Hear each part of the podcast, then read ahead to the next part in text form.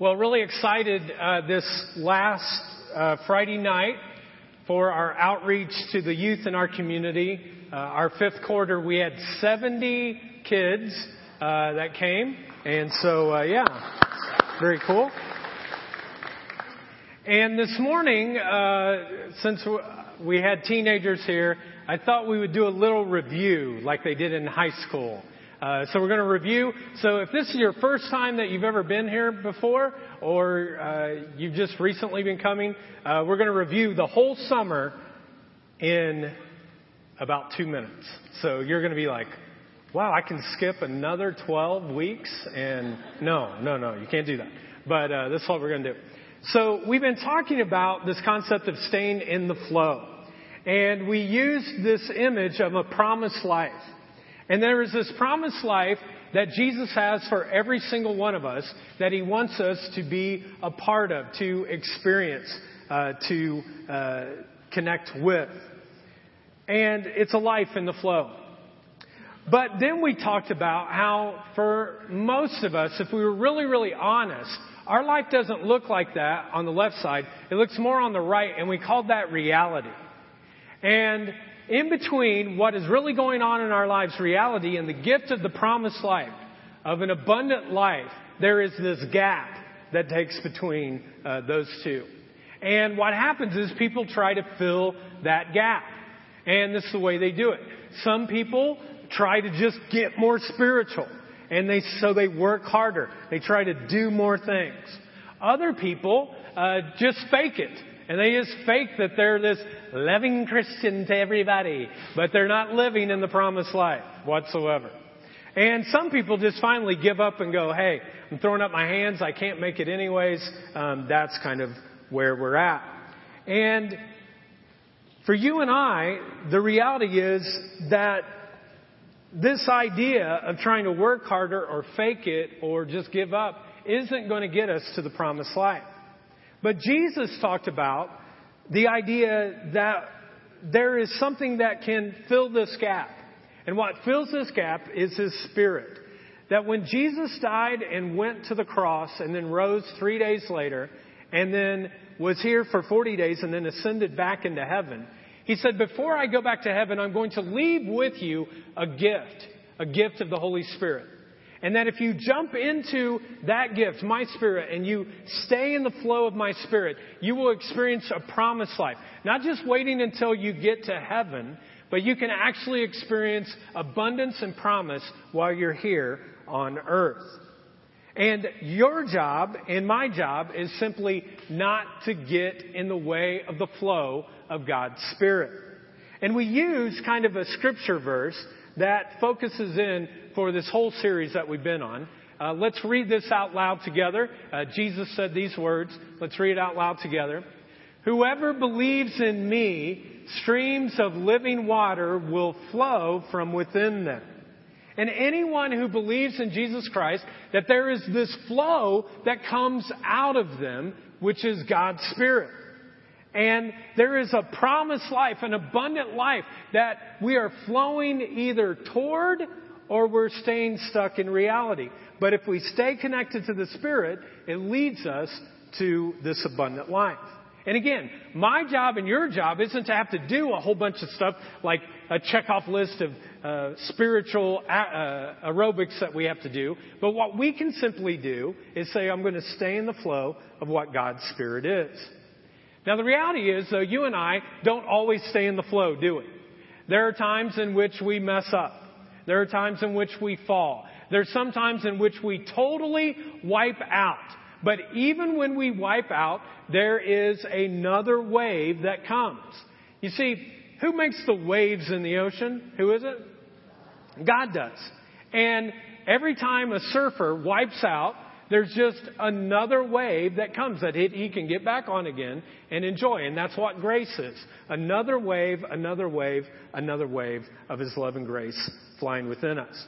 And we said if that if a person is really uh, in the flow and they're heading towards this promised life, then there should be a change in them. Like you shouldn't look the exact same way you are today uh, than you did a month ago or a year ago or 10 years ago, but you should be growing and changing and looking different. And the way that we said people can see that is that we actually put off some things like resentment or anger, that we put off anxiety, and what we put on are things like God's peace and His love. And last week we talked specifically about the concept of greed. And that with greed, um, it leads us down a wrong road.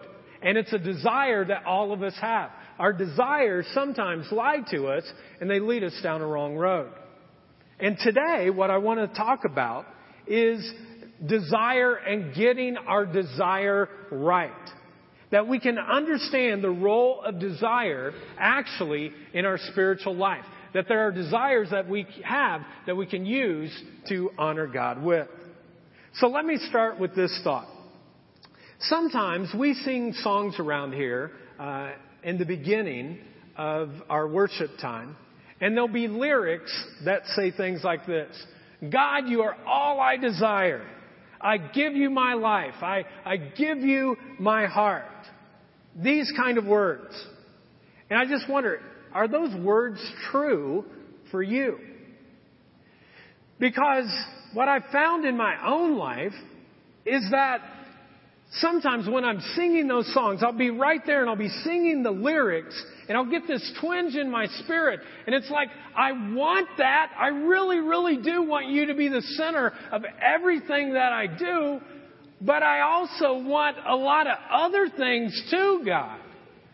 For example, sometimes I want really good pizza. Like last night, we got Pizza King. And when we got it, it felt like, you know, just heaven on earth, you know? And we, we ate pepperoni and sausage and ham and it was just wonderful. And sometimes I like good pizza. Sometimes I just want sunny days. I don't want it to rain. I want to do good work. I want to see the Colts actually win a preseason game, you know, like they did last night. Yeah, exactly. Um, I want to achieve goals. I want to laugh. Like sometimes I really want to laugh really hard. Now I understand the spirit in all of these songs. I'm not putting down the lyrics of the songs. I want that too. But the reality is, is that sometimes I want to do what God wants me to do, but sometimes I want to do some other stuff too. And so the question that I have for all of us this morning is this. Is it wrong to want things other than God? Or should it be true that all I want is God? Dallas Willard, the great Christian uh, writer, wrote these words. They'll come up on the side screen. God is so big, He does not demand to be the only thing we desire. God is so big that He doesn't demand that that be the only thing that we desire. You see, God does not sit from heaven like an egomaniac going, give me some more worship. Give me some more worship. He's humble. He's gracious. His goodness is so vast and inevitable that without a shadow of a doubt, what happens is it spills out into the things that we actually desire. And He just can't help it. Our God is so good that He doesn't want everyone to demand that we look at Him all the time and only Him when people look at things that He created. Have you ever just looked at the created things that He's, that He's done before and you look at that and you're like, oh man, that is so cool. I desire that. I want that. And every time that that happens, God's heart is pleased. The key for us is to not get our desires out of the right order. We need to desire things, but not the wrong things, the right things in the right degree of the time we spend in them. Now last week we talked about how wrong desires can lead us down a wrong path. And at the root of it is sin and how they can take us out of the flow. You can be in the flow of the Spirit and all of a sudden a desire comes and you start going down a wrong way and you get out of the flow. And the place where we find this is in the very first story of the Bible in Genesis while there are only two human beings that are present. Sin occurs, and this is what it says. When the woman saw the fruit of the tree, and she saw it, and it was good for food and pleasing to the eye, and also, what's the next word? And also what? Desirable for gaining wisdom, she took some and ate it. She also gave some to her husband who was with her, and he ate it. What was the fruit? It was what? It was desirable. And sometimes what happens is we might go down a road and we're focusing in on wrong desires. And those are desires that get us into trouble. So, here's what happens, I think, to many people, especially many Christ followers. They simply get everything kind of mixed up into one distorted approach to desire. And here's the dis- distorted approach. The best way to avoid sin is to remove desire altogether. The best way to avoid sin is just simply to remove desire altogether. If I just didn't want anything, if I didn't want sex, if I didn't want money, if I didn't want food, if I didn't want pleasure, if I didn't want success, if I just didn't want any of those things, then I wouldn't ever sin. But it's real important to understand, folks, that that is not God's plan. That is not God's desire for the human race. God does not stand from heaven on his gold kind of throne looking down at us going, eliminate desire. Desire is bad. Remove every desire. No, it doesn't do that. This is not the message of the God of the Bible. He simply says, choose the right road for the desires that you have over the wrong road. Now, does anybody know who this is? Cookie Monster, right. And what does the Cookie Monster desire? Cookies. Some guy up front thought he was real funny. He goes, peaches in the first celebration. That's why you guys are smarter than the first celebration people, you know. So, yeah, cookies.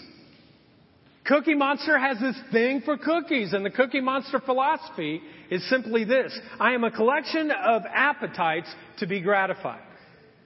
I'm just a collection of appetites, and they need to be gratified. And our whole culture, in fact, a lot of smart people are devoted to trying to convince us in this philosophy. So our culture says life is about gratification of desires, and yet there's this kind of church Christian perspective that says no, it should be the elimination of desires because all desires are wrong. Now, do any of you know which world religion it is that one of their central themes is for people to eliminate all desires? Anyone want to take a guess? It's Buddhism. Buddhism is a religion based upon removing desire. But you know, I was looking at some pictures of Buddha this week. We have a picture of him here. He doesn't look like he got rid of all his desires. You know what I mean? In fact, if you put the two of them together, you know what I mean? Like it's desires. But that's not what Christianity says. And again, I'm not making fun of Buddhists by any means. I'm just saying, here's a picture, and it says eliminate desire, but that's not the picture that we see. And so, Christianity says this. The culture tells us that we should gratify every single desire. Some Christ followers and Buddhists say, no, no, no, no what you should do is eliminate every desire. But the message of Jesus, folks, is neither one of those. The message of Jesus is that you should be transformed by your desires to look more like Jesus. That every time a desire comes, it's not good or bad, it's neutral, but what you do with that desire, and if you follow in the face of Christ, it can have great impact for your life and the people around you. I mean, desire, uncorrupted by sin, is fabulous. That's God's design. Psalm 145, speaking to God, wrote these words. The psalmist, speaking to God, wrote these words. The eyes of all. In other words, he's saying the eyes of everything, every creature you ever made, all of the eyes, God, look to you. And you give them food at the proper time. You open your hand and you satisfy the what? The desires of every living thing. The Lord is righteous in all His ways and loving toward all He has made. And this next one is such a great line. It says, the Lord is near to all who call on Him, to all who call on Him in truth. He fulfills the, what's it say? It says desires.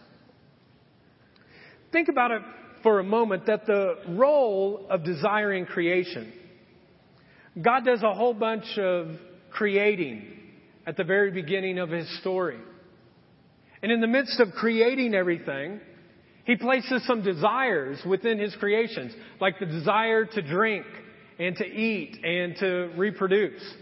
He made birds to fly, dolphins to swim, squirrels to climb, and sweat bees to bug you and I. Have you noticed how many sweat bees there have been lately? My daughter's on a soccer team and parents sit out there and the whole time you're just like this, like the whole time. But he actually created them to pollinate and create things for us and make the creation all good. And he makes all things. And he makes them with desires, with instincts within them. And God doesn't plant wrong desires in his creatures. Now let's go to human beings. How do you think Adam ever got to the point to have a desire to be one flesh with Eve? Do you think God like gave him a checklist and said, okay, I want you to name the animals, take out the trash, and be with one flesh with Eve? No. One day, the, the Hebrew word actually is ish for male, and female, it is Isha. And when woman was created, Adam stood there and he's like, Isha. Ah. Ooh la la, mama. Me like woman, you know? It wasn't like he had to create that because God already placed that desire in him. God places desires within people. That's God's creation. And God delights to satisfy our desires. The psalmist put it this way in Psalm 37. It says, delight yourself in the Lord and he will give you the what? The desires of your heart. But you have to delight in the Lord, which means you have to do what the Lord says. You stay connected. You stay in the flow of the Spirit. And if you stay in the flow of the Spirit, He wants to meet the desires of your heart. Now this is the problem. Maybe none of you have this problem. I do sometimes though. Sometimes I don't just want to delight in the Lord. I want to delight in me. I want to delight in me, myself, and I. Chris Bunch's Holy Trinity, you know, me, myself, and I. And when I do that, my desires get really junked up, and there's this distortment that happens within my sin. Now let me be crystal clear at this, because some of you will leave and you will not get anything except this. He said, all my desires are from God. So I should just go gratify whatever one's out there. No, no, no, no. God gives us desires to go down a right road to honor Him in all things so that we stay in the flow of His Spirit. It's an indication. Just because you, you get a desire, it is not an indication to go gratify it. But what I'm saying is, what if, what if, what if God's plan is that every time you have a God given desire that is placed within you, that God plants it within you. Every time you have that authentic desire, He wants you to fulfill it. Because when that happens, when those desires that are from God come to me and I fulfill it, I get to know that God is so good. God is so very good to want to satisfy my desires. What if our desire can be a part of that river of life? What if God's Spirit that He gives to us and that is within us, what if desires are a part of that process? And that it's flowing so strongly. What if our desire is a part of that whole flow? Now, for the rest of our time, I want to talk about five desires that you and I have in life, categories in life. Again, desires, folks, are neither good nor bad, they're neutral. But if the desires make us more selfish or demanding or isolated or hoarding money or focusing on yourself rather than serving other people, then what does it happen? It quenches the flow of that spirit. It like removes it. And it keeps you out of the flow. But if pursuing an authentic, God honoring desire is leading you to a promised life and you become more loving and more joyful and more giving and more honest and truthful, more filled with gratitude and serving sacrificially to other people, then it could be that it's because God has placed that desire within you and He wants to satisfy it. Now, I want you to know up front, when you look at these desires here in a second, you're going to be like, they don't seem very spiritual up front. But if we surrender them to God, He can really take the desires and impact our world in a great way. So, let's look at the first one. The first one is material desires. Material desires. There are desires that are attached to things like our possessions and our finances. Again, these things can get junked up, and it happens a lot, but if you could purge away all of that junk kind of stuff, and you let the material possessions that you have to be used to honor God, it could be amazing. Because this is the truth, folks. All stuff, all your stuff, all stuff that you see is simply a gift given from God. And He says use it. And if it's a gift from Him, then it can be desirable. Okay, how about this? Does anybody here like money? Anybody here like money? Oh, some of you. Are you all liars? Like, seriously? Nope, not me. In fact, I just wish all the money from my bank account could just go away. Let me, uh, yeah, exactly. Well, let me tell you about a woman in the Bible who was a very wealthy woman. She liked money, actually. Her name was Lydia. And her story is in Acts chapter 16. So if you want to look at it this week, it's in the New Testament, the second half of the Bible, Acts 16. Now, she is the first convert to Christianity in all of Europe. She was a businesswoman in textiles. She had an eye for design and she had a flair for making a lot of money. Think about this for a moment. Imagine the amount of passion and drive and skill it would take for a woman to succeed in business during ancient times when women were considered second class citizens and that the human race lived in servitude and poverty. And just imagine now, you're that person. And the vast majority of the people didn't have businesses. They simply were trying to plant a few seeds and live off of that. It was like you know, hand to mouth, working in agriculture. But here's this woman named Lydia who finds out she has this knack and this desire to create text, textiles and to sell them, and she becomes extremely successful. And she actually has enough money that she buys her own house. Most people lived underneath the stars or they were renting off a very wealthy landlord, but no one kind of owned their own house, especially a woman. And her house apparently is so big that she can do Christian ministry out of it. and Lydia's house becomes the first church in all of Europe. And you think of all the cathedrals in Europe, and amazing as they are, but the very first one of a church was at Lydia's house. Now here's the truth. Some of you have a flair for making money. You're good at it. You know how to make money. You do it very, very well. And there's nothing wrong with that. You should enjoy it. Now, a minute ago, when I said, How many of you like money and making money?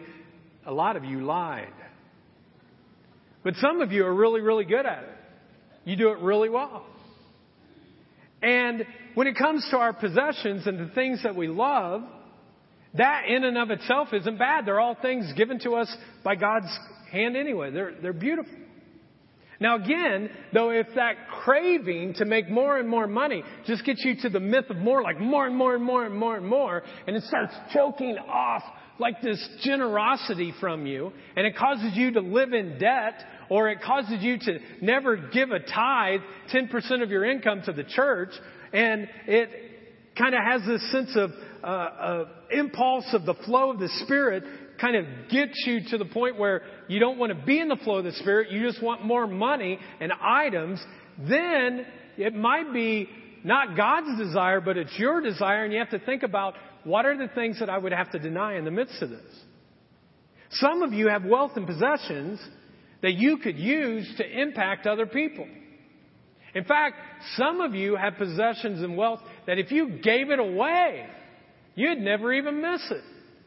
Has that ever happened to you before? You give something away and you, at first you think, oh, this is going to be hard. And then like two days later, you don't even miss it. And some people could do that. I got a phone call from a guy this week who's a CEO of a company, new position that he has, uh, extremely uh, good with making money. And he called me up and he said, uh, hey, I've got some rental property here and I'm fixing it up but I've kind of decided that I don't want to rent it out for the amount that I was going to rent it out for, and I don't want to flip the house. I was thinking about doing that. I actually want to take this house and I want to fix it up really, really nice, and then I'd like someone from the church to move into it and they would pay a small, small amount, but just something so that they would own kind of the worth of it. And he said, Do you know anybody that could use that? And there was a, a couple in the church. They're extremely dedicated. They don't make a lot of money, but I know they give generously of everything that they have. And uh, I said, Yeah, I think I do know somebody. And uh, he said, Well, great. Let them look at it, connect it, and do everything. And uh, we'll get this together. And they're going to meet this week. And when I was on the phone, have you ever experienced this before? You're on the phone with somebody and they're telling you what they're going to do and it's a story, and you can almost just feel like on the other side of the phone they're smiling. He's taking a loss. He's going to lose everything. He's going to put a lot of money into this and not get anything back, but he wants to be able to do it. And I'm telling you, as I'm listening to him on the other side of the phone, I'm thinking that guy is living in the flow. There's joy that is coming out of him because of that. And again, folks, you can get off track with material desires, but you can also use them in great ways to stay in the flow.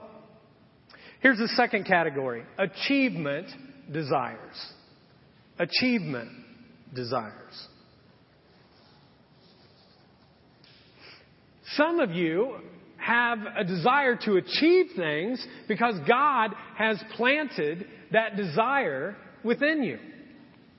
God created you to be fruitful. God made you to partner in having dominion over the earth, to be good to all things that are created.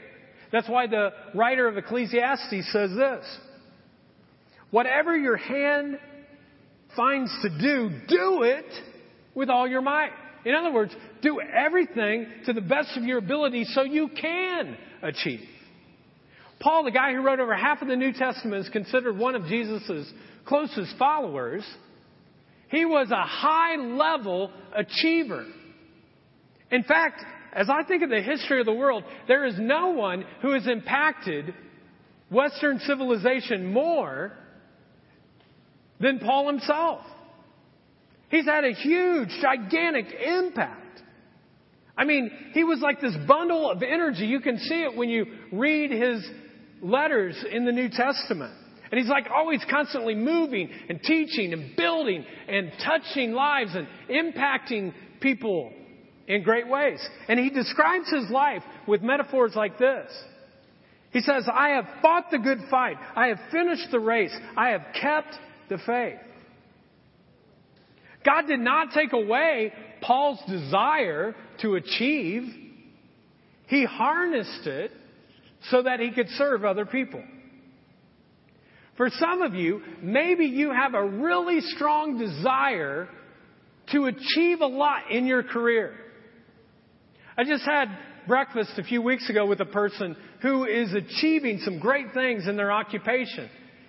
And I didn't sit there going, you really should deny yourself all of this achievement and eliminate desire from. No, I was like, dude, go for it.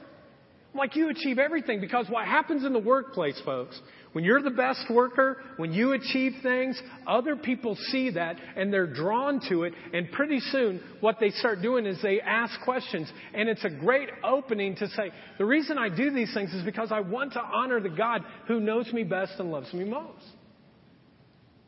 That's why I, I, long for the jar to be filled with people who are achieving things all the time and we see it in the newspaper. Why? Not for themselves, but so that God can be honored and other people can be cared for. Some of you have a great desire to achieve things.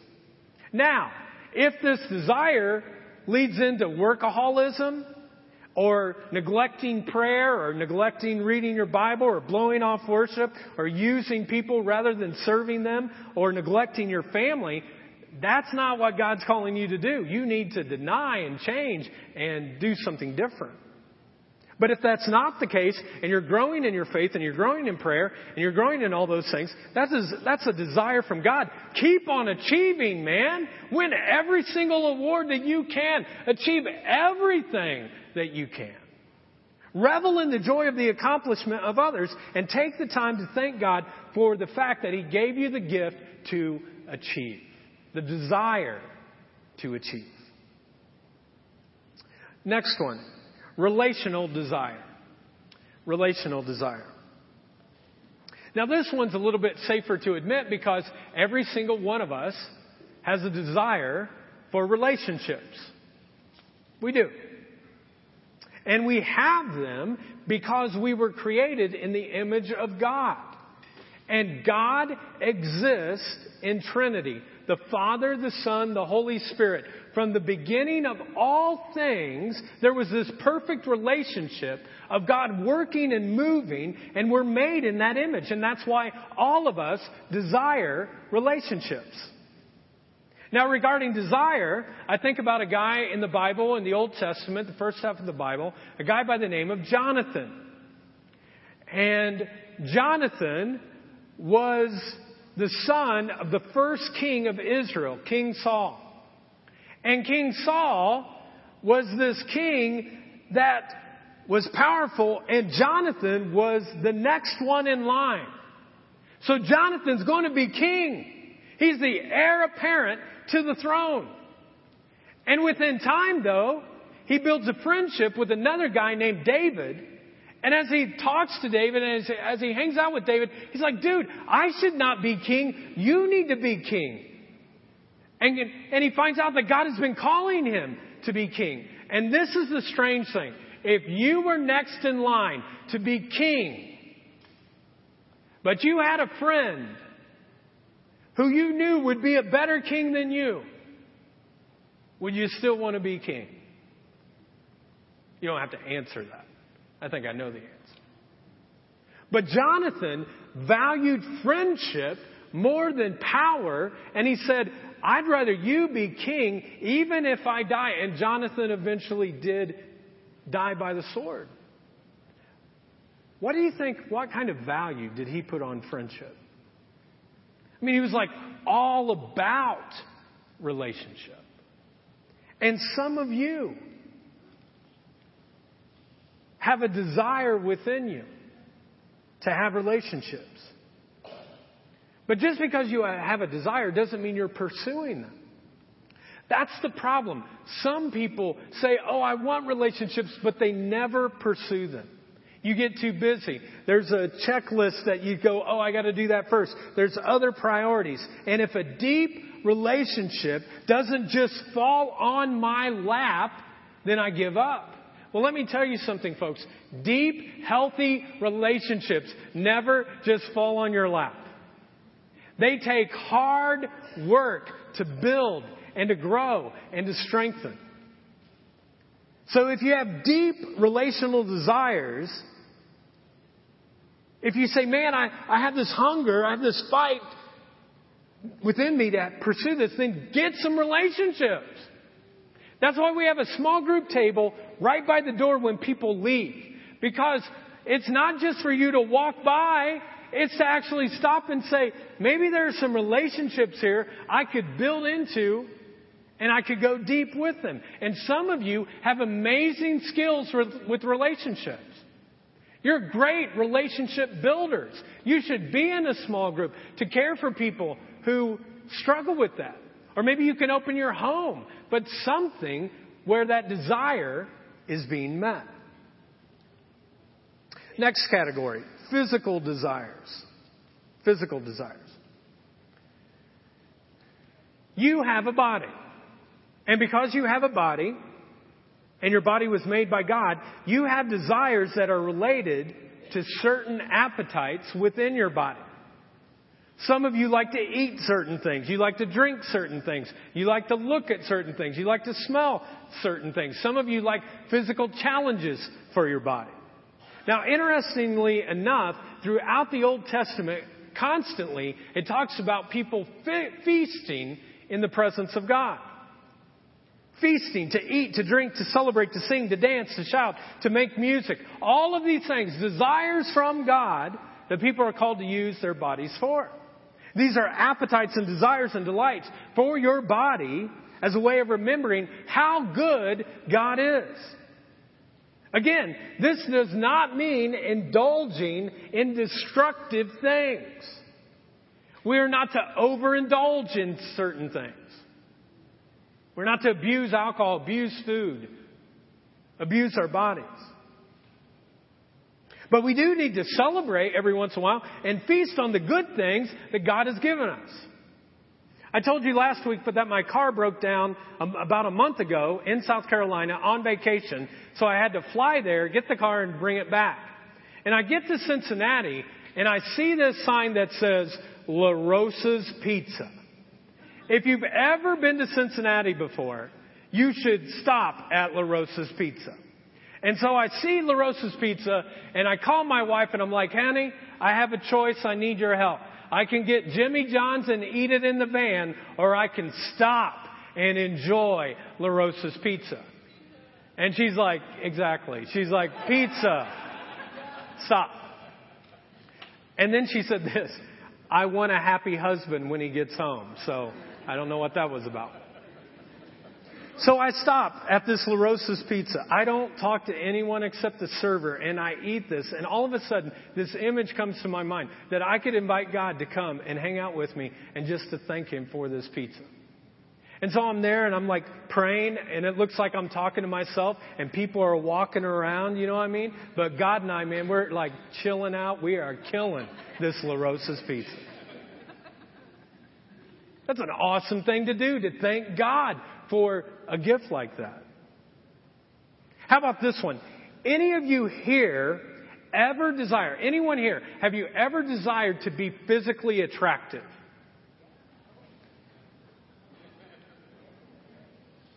A whole bunch of guys didn't raise their hand.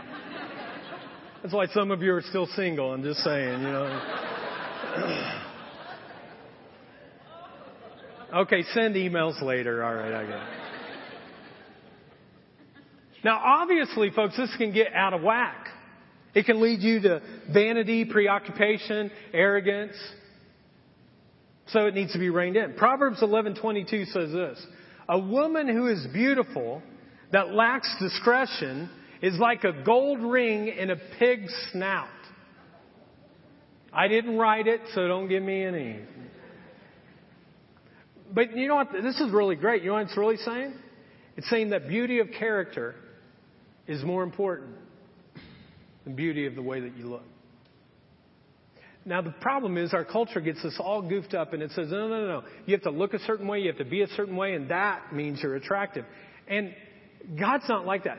Like, do you think God sits from heaven after He's created you and goes, oh boy, like maybe I should have done something different?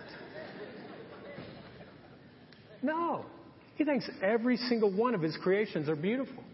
Every time you look in the mirror, the image of God is represented because He loves you and you're beautiful.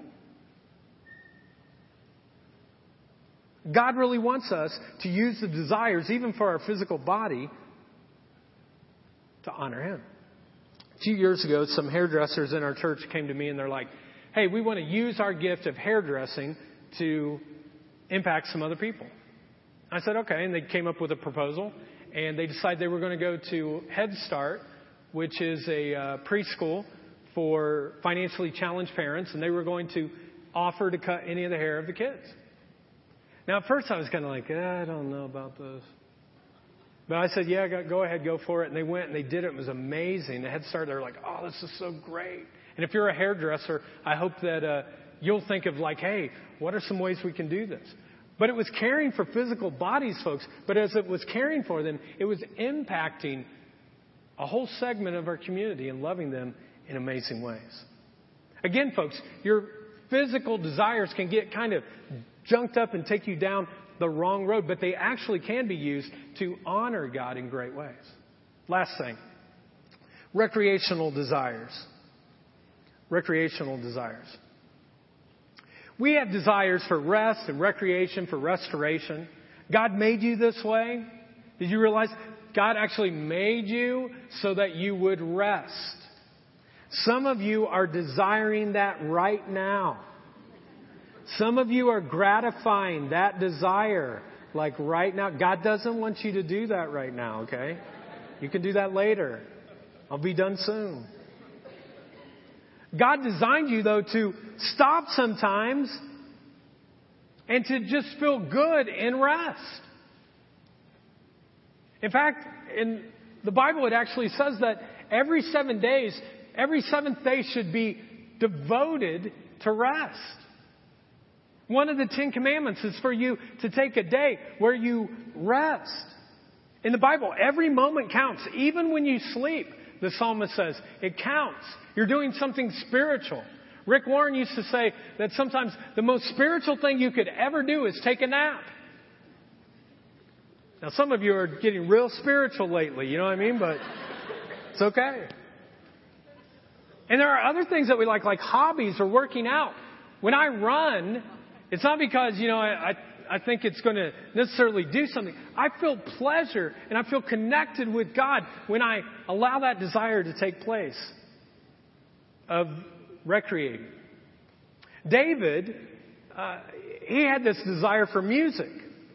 David was kind of a weird guy, and sometimes he'd be out there, and he was a shepherd, so he's out with all these sheep, and he's like, "Man, I want to do something." And he'd pick out this lyre, which was just a musical instrument, and he'd start making up songs. He'd like be singing to the sheep, you know? It's like Bono with sheep, you know what I mean? They're like all around. And there's this big crowd, but they're all right there. He's just like playing music. And you might say, well, that desire doesn't seem very spiritual. But centuries later, I'll tell you what, when you look and you see someone who's in a casket and you're at a funeral, or you look and you're at the deathbed of somebody, rarely does Psalm 23 not be mentioned that says this The Lord is my shepherd, I shall not want. Yea, though I walk through the valley of the shadow of death, I will fear no evil. What if David hadn't followed that desire? Growing up as a kid, my parents thought we shouldn't just watch movies we wanted to watch that were fun movies for kids, but they thought we should watch educational movies too. And so in 1981, this movie came out, Chariots of Fire. Now I know some of you are going to be like, oh man, that's great. That's like a classic. When you're 10 years old and you're watching that for two hours, it is torture. And there's these English accents that are going on, and I was like, oh, geez. But later on, I learned more about the story of Eric Liddell, and my perspective changed.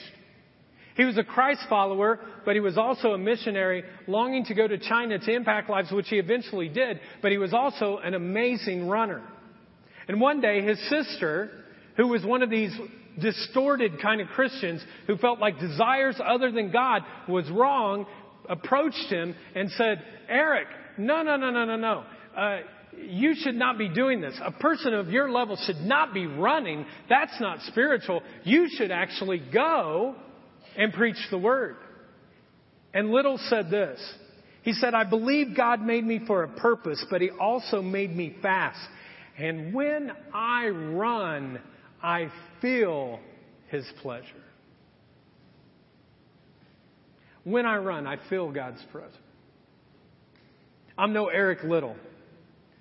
I'm not that fast. But when I run, I feel God's pleasure. There are moments when I'm by myself and I'm just running and I just feel like I'm doing the best thing. The greatest desire that I'm doing in that moment is actually being honored by God. And Eric Liddell went on and he did amazing things in the name of Christ and he used his gift of running to do that. And when you do that, when you start to become God's kind of person, you stay in the flow. Now again, with our recreational desires, folks, it can get junked up and it can get messed up, but they can also be used down right paths and not wrong ones. So this is the way I'd like us to close. I'm going to put up these five different categories of desire. And I'd like you to pick the one that out of all of those, if it were to be used for God and for His honor, which of these would God be prompting you in to use? Where is God saying, do something you love and invite me to actually come along with you so that you can learn to be in the flow of the Spirit even more so? And then come to love more and more and more this God who loves to satisfy our desires. That you could respect Him and honor Him by actually taking your desire and honoring Christ. For the past eight years, I've been on a crash course called Parenting 101. And I'm not by any means a perfect parent or know everything. It seems like I'm learning more every day. But one of the greatest pleasures I have in life, one of the greatest desires that I have in life is giving to my girls. There is hardly anything that gives me more joy than to try and meet one of their desires. And the best is when I figure something out that like they really, really want, and it brings this huge smile on their face. Sometimes it's big things, sometimes it's really, really small things. This thing happened just yesterday. They're like, Dad, I know you don't like selfies, but can we take a selfie? And you see their faces, they're just just a small thing. Recently, I had something that was a little bit bigger thing. I was able to spoil one of my daughters. I love doing that. And uh, our oldest daughter, Jordan, is playing soccer, and she had some soccer cleats that still fit, but they kind of smelled and they weren't very cool. And she just was like, uh, and so we went to Dick's Sporting Goods, and I found these ones that were neon green and they were like really, really cool. And she walked up and she's like, that's, that's the ones I want. I was like, ah, they're a little bit expensive. We, I don't think we're going to do that. And sometimes I do tell my kids no and, and we go on. But this was one of the times that I knew I could really meet a desire that she had. And she walked into another part of the store and I picked it up and I bought it for her and I gave it to her. And it was like this huge smile. It was like I gave her a million dollars. She was just so excited. I love to give my kids good gifts. You know, Jesus said this one day. He said, if you guys know about desire and you like to meet the desires of your kids, how much more so does your Heavenly Father love to give good gifts to His kids? God longs to meet the desires of your heart. They're easy to get junked up, but you can take one of these five and you can use them in powerful ways. And it's my hope and prayer that you will this week. Let's stay for closing prayer.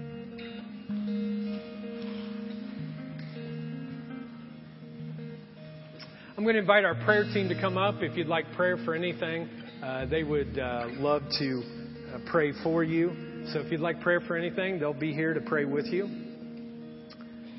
And uh, let's pray.